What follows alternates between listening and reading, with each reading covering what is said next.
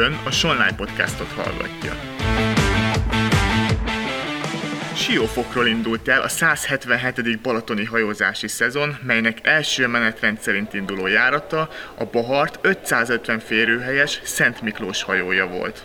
Ennek a hajónak a fedélzetén sikerült beszélnünk Veigl Gáborral, a Balatoni hajózási ZRT vezérigazgatójával. Üdvözlöm! A hajózási szezonhoz hasonlóan pár perce indult el ez a hajó a túlpartra. Mennyire bizakodó az előttünk álló szezonnal kapcsolatban? Vagy hogy látja ezt? 2022-es év rendkívül jól sikerült, a sok-sok nehézség és kihívás ellenére rekordokat döntöttünk meg az utasforgalomban.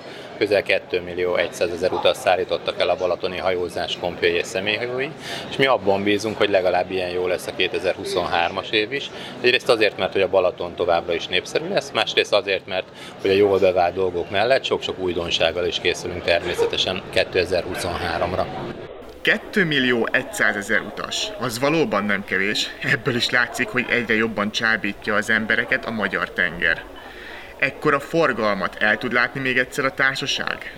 Természetesen a 2022-es év rekordszámait megismételni nem könnyű, de arra készülünk, hogy a kapacitásainkat, a menetrendi intenzitást még tovább növeljük, éppen ezért azokban az időszakokban is, és azoknál a programoknál is, ilyenek például a programhajók július-augusztus folyamán, amik teltházzal mentek.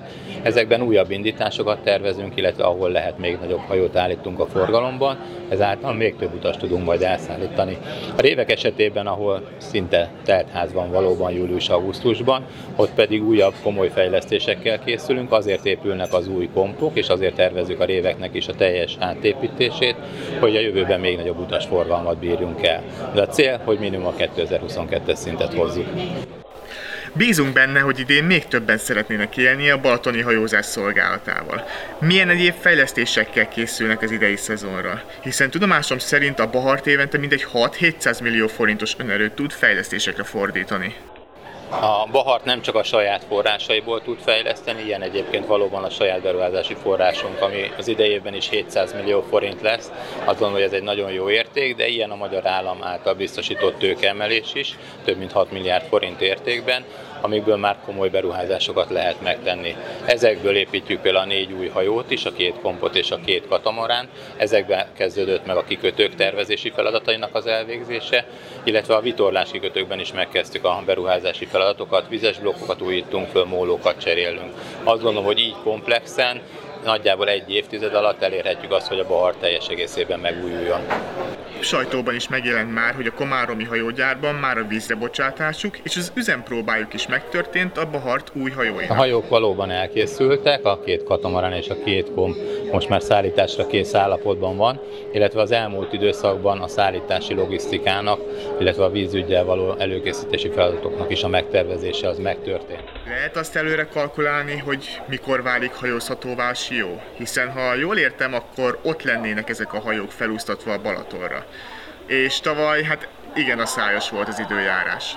Így valóban mi is figyeljük a vízállást, figyeljük az egyéb tényezőket, és azt gondolom, hogy ebben közösen egy felelős döntést kell majd meghozni, nyilván figyelembe véve azt, hogy a turisztikának, a környezetvédelemnek, a vízügynek, vagy éppen a vitorlás és hajóközlekedésnek mik a szempontjai.